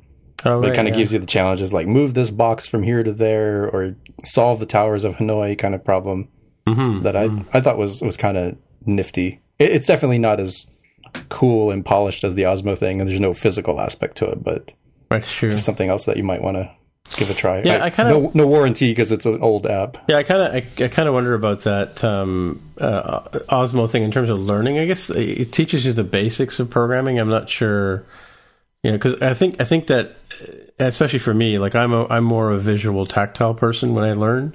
Um, so just you know, reading something or sitting down in a computer and coding it doesn't quite sort of gel into my head. Whereas uh, sometimes a physical thing might work out better. You know. Because I mean, this is the basics of computer science, right? That they're talking about, right? Uh, the run loops and that kind of stuff, right? Or how many times to iterate through a particular uh, function or loop, if you will, right? Um, and I don't know if that really translates in, people's minds into something they would use later on in life. It's kind of like trying to learn play to play guitar without having guitar in your hand, right? Or learn learn learn to play guitar by reading sheet music, you know. Sure, but I think um, I would counter by saying I, I would bet that it gets people at a very young age Yeah, it's a good foundation. Thinking- yeah. yeah. but but thinking algorithmically, right? So it's not teaching them to code per se. It's not like, oh well, look, they can't like you know dereference is optional and blah blah blah. It's like, well, that's it's kind of not the point. It's thinking about like, well, what steps would I have to do? How can I break down this problem to, in order to like solve you know whatever it is that's at at hand? Mhm. And I think that that's like the more interesting and useful bit. And I would say it's it's not that much different than like, you know, we don't teach two year olds, three year olds, four year olds like, oh, they want to be a musician. Well, they got to learn music theory Yeah, first. right, it's like no, right. you, they just start humming Or and you give them singing. a toy right? piano or something, yeah. Yeah, yeah. It's not like oh, well, look, they didn't learn the nitty gritties of you know pointer math. Yeah, it's like yeah. well, that's not really that important. But- it's it's the, the the foundational piece that you build off of. The best way to learn theory is write an app about it. Yeah, says the says the guy who wrote an app about it. Yeah, I I mean it's it's true. Yeah, yeah. yeah. I learned I learned a ton doing that, and it sort of it eventually it all kind of made sense after a while. Yeah, it was. Uh, I'm talking about uh, just in case you're recording because you probably are. I am. This on the show. Oh yeah, yeah. I never I never so. hit stop on mine. So.